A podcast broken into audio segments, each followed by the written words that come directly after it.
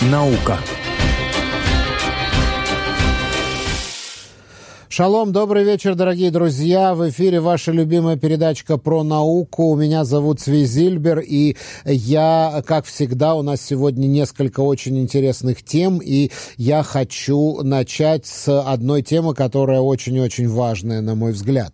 Дело в том, что в последнее время Израиль, как и многие другие западные страны, переживает э, опиоидную эпидемию. Что это означает? Это означает, что врачи выписывают существуют разные опиоидные препараты, которые вызывают привыкание. Например, фентанил и э, оксикодон. И зачастую выписывают их э, от болей в спине или в шее. И вот опубликовано новое исследование, э, согласно которому в, в, зачастую в этих случаях при болях в спине вот эти опиоидные препараты помогают ничем не лучше, чем плацебо. То есть их эффект чисто психологический, и при этом они имеют тяжелые последствия привыкания. Вот э, с этой темы мы сегодня начнем, дорогие друзья, и у нас на линии э, хорошо вам знакомый доктор Илья Резник, нейропсихиатр и председатель форума медицинского каннабиса в Израиле. Илья, добрый вечер.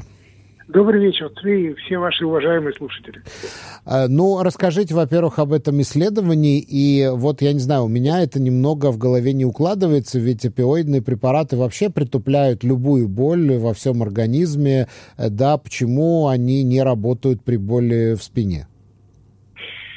Это действительно интересное исследование, которое было проведено в, на, не в одном месте, это было проведено в Австралии, где в, в, в штате, э, э, э, в одном из штатов, столица которого Сидней, в этих людей просили участвовать в, в исследовании, предлагая им участвовать, либо принимать плацебо, либо принимать опиоиды. Как в качестве опиоидов давали э, э, оксикодон до 20 мг в день. Это очень сильный э, синтетический э, э, морфизоменяющий препарат, действующий морфинового типа, синтетический, известный. Э, в Израиле он тоже имеется и, и широко прописывается людям с острой, подострой хроническими болями.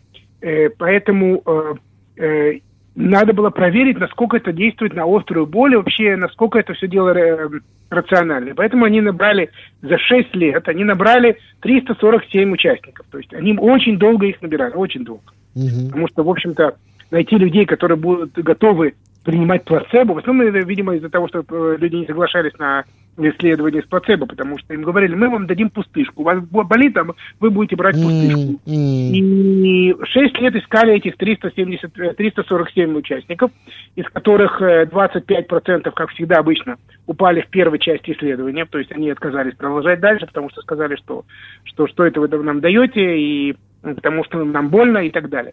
То есть в принципе, то, что они говорят, что у нас э, мы сделали там точно 6 недель, проверяли всего-навсего 6 недель.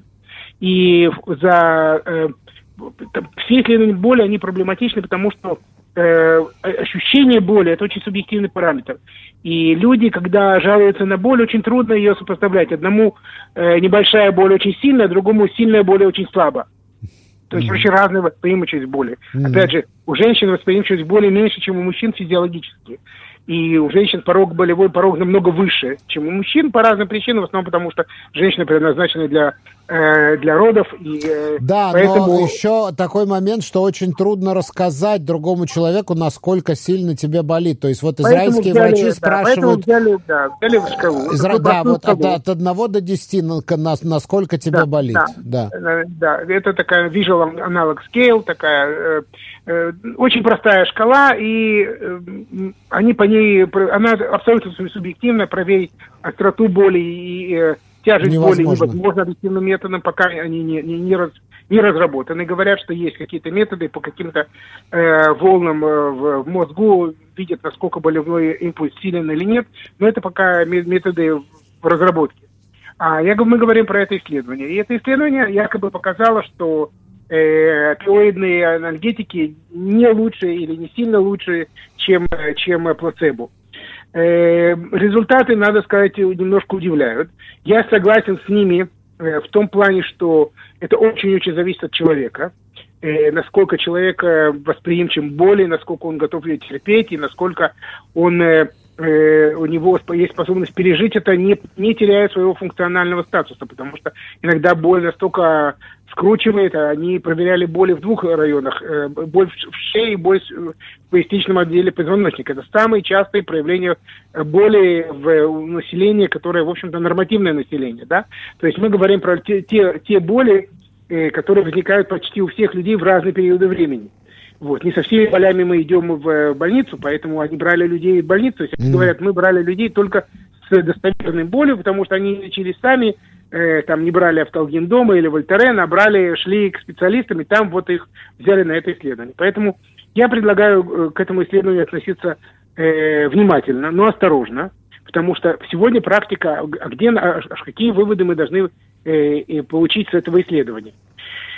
Дело в том, что по, по указанию э, э, израильского и также международных э, э, э, обществ по лечению боли, например, медицинский каннабис можно прописывать только тем людям, которые были много и долго лечены разными видами э, противоболевой терапии, в частности, опиоидными э, э, препаратами.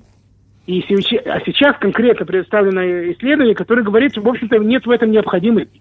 Если люди уже изначально, у них хорошая реакция есть на каннабис, то зачем их заставлять годы больше принимать опиоиды, которые кроме, видимо, запоров и головокружения и э, плохой, плохого вождения, они ничего сильно не оказывают. Это перечислено было как э, побочные действия в этом исследовании. И надо менять критерии, ребята, надо критерии. Дело в том, что э, исследование, оно верифицировано, оно опубликовано в журнале Lancet. За прошлый месяц. Да, это То очень есть, солидный но... медицинский журнал. Да. Но, Илья, да. скажите, у меня такой вопрос. На сами эти опиоидные препараты разве нет каких-то ограничений? То есть, на мой взгляд, опиоидные препараты прописывают человеку, если ему обычные анальгетики не подходят. Или я не прав? Да, да это да. Э, и я вам хочу сказать, что Израиль не переживает период эпидемии. Мы еще пока не там. Мы, мы еще пока не там. Да, вы правы, действительно, в многих западных странах, в частности, Соединенных Штатах, выписка опиоидных энергетиков находится в прерогативах э, семейных врачей и выписывается достаточно часто, иногда по делу и в основном без дела. И здесь, в Израиле, у нас очень большая настороженность. Врачи семейные практически никто не, не соглашается выписывать опиоидные э, анальгетики, если только человек не получил рецепт в э, клинике боли, и специалист боли Э, он находится под наблюдением в этих клиниках. Проблема в том, что в клинике боли попасть тяжело, очереди огромные. И эти люди, да, да получают часто не, не совершенно необоснованные дозы опиоидных э, анальгетиков, но до эпидемии нам еще далеко. У нас ситуация чуть-чуть лучше, чем, э, э, скажем, в Англии или в Соединенных Штатах, но если мы не будем э, внимательно к этому относиться, и поэтому это исследование важно. Это исследование важно. Оно говорит, что, э, возможно, не всем людям надо выписывать опиоидные анальгетики. В каких-то мерах, в каких-то случаях, видимо, это действует как плацебо. Я бы хотел бы, например, посмотреть, как за эти шесть недель, это всего-навсего шесть недель, да, потому что они говорили, они проверяют с острой болью. Острая боль это где-то от недели до пяти недель, вот они сказали до шести недель. Э, надо посмотреть, э, как она менялась, динамика внутри этих шести недель. Да? Они не указывают это. Э, э, но, но понятно, что сегодня выписка опиоидных анальгетиков должна быть очень и очень осторожно, выписывая это. Но при этом мы должны выписывать. Мы, мы знаем, например, что в тех странах, в стране, скажем, бывшей страны СНГ, страны исхода, откуда мы приехали. Там в черти что творится, там не выписывают даже людям с тяжелыми онкологическими болями, не выписывают вообще никакие анальгетики, боясь той самой пресловутой эпидемии, и люди кончают жизнь самоубийством из-за сильных болей, мы знаем про такие случаи.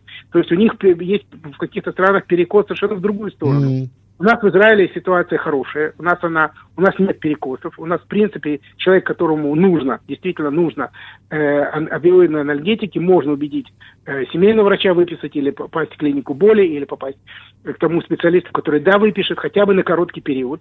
И надо посмотреть, если это работает для одного человека, то мы, можно оставить это. А если нет, не работает, надо думать про другие методы. Может быть, есть уколы, которые делаются в под, э, под рентгеном в позвоночный столб, есть разные методы лечения болей. Тот же самый каннабис, который э, сегодня Министерство здравоохранения, э, между прочим, меняет свои подходы и, видимо, с следующего года не будут требовать года лечения в клинике боли для того, чтобы прописать каннабис. Это очень хорошо. Пока это еще не официально не вышло, э, мы с вами, когда это выйдет официально, мы с вами сделаем отдельную передачу об этом. Но, видимо, Минздрав знает про эти исследования. Он немножко скажем, расширяет э, меры применения каннабиса. Э, ведь, но ведь каннабис не является противоболевым агентом, в отличие от морфинов, в отличие от э, опиоидных анальгетиков. Каннабис не является анальгетиком. Мы с вами говорили, что, что делает каннабис. Каннабис, он расслабляет, он успокаивает, он поднимает порог, порог болевой, он улучшает э, настроение, он улучшает пищеварение. Э, Илья, ну раз уж мы перешли к каннабису, у меня такой вопрос вполне-вполне логичный. Неужели вперед каннабиса они готовы выписывать опиоидные препараты? Ведь это действительно это, наркотик это тяжелый. Нет, нет, это сегодняшняя практика. Что мы говорим? Но Сегодня это же человек, бред. Нет, это не бред, это ну, руководство вме- Минздрава. Вместо это, того, это чтобы... распоряжение генерального директора Минздрава, которое действует последние 10 лет. Человек, который не лечился год в клинике боли, сегодня по существующим регуляциям не имеет права получать каннабис по индикации боли. Он не имеет. Хроническая боль, человек, которого, чтобы ему поставили диагноз хронической боли и поставили его в список э, э, получавших каннабис, только те, кто прошли как минимум год лечения, включая опиоидные анальгетики. Но ведь это морфин сегодня, э, это тяжелый наркотик фактически, тяжелый наркотик. Я не знаю слово тяжелый, слово наркотик мы с вами договорились да. не употреблять. Э, это препарат, медицинский препарат, который дается людям с, с болями, с тяжелым болевым синдромом, чтобы облегчить его страдания. Поэтому для меня результаты эти были немножко удивительные. Я считаю, что э, это связано с тем, что они очень долго искали у тех людей, которые на это пойдут. То есть надо посмотреть, какой был подбор э, участников. Э, к ним, но при этом оно это при этом говорится о том, что возможно, возможно на, то, что делает Минздрав, это хорошее дело. И сегодня Минздрав будет разрешать, э, не сегодня, скажем, с января месяца, будет разрешать принимать каннабис Э, для тех людей, у кого, скажем, тяжелый болевой синдром, не заставляя год ходить и принимать вот эти самые опиатные э, э, энергетики. Да. Ну, я, насколько понимаю, в Штатах вообще там очень многим там чуть что, чуть какая-то боль, сразу прописывают эти препараты. И... Они тоже, у них тоже меняется ситуация. Она меняется не быстро они взяли за ум где-то порядка 10-12 лет назад. Очень тяжело существует, изменить существующие guidelines, то есть э, инструкции. Очень тяжело изменить их. Да, но, но, но при том, при этом, если человек 10 лет принимает опиоидные препараты, он уже не может с них слезть. И, по-разному бывает, по-разному бывает. Э, если, например, у человека улучшается состояние общее, и он занимается хорошо физиотерапией, его функциональный статус улучшается, то не все, не все люди, которые принимают опиоидные препараты, обязательно к ним развивается болезненное пристрастие. Не все. Mm-hmm. Есть, да, не, не, есть определенный процент. Мы считаем, что надо этих людей обследовать. Возможно, у них есть какая-либо наследственная либо генетическая предрасположенность к этому, но не все подсаживаются, не все. Поэтому mm-hmm. надо к этому э, подходить, э, скажем так, очень осторожно, но при этом помогать людям, потому что то, что делается, например, в, делалось в СССР или сейчас в России делается, где людям с тяжелым болевым синдромом отказываются выписывать, и люди погибают, и э, самоубийство делают, потому что им, они не могут вынести эти боли. То есть не надо бояться чего-то, что можно контролировать, держать под контролем. И Проблема такая, что пациенты э, выписывают пациенту рецепт, а потом забывают его вызвать на, на наблюдение. Пациент сам не приходит. Mm. И все это дело продолжается бесконтрольно.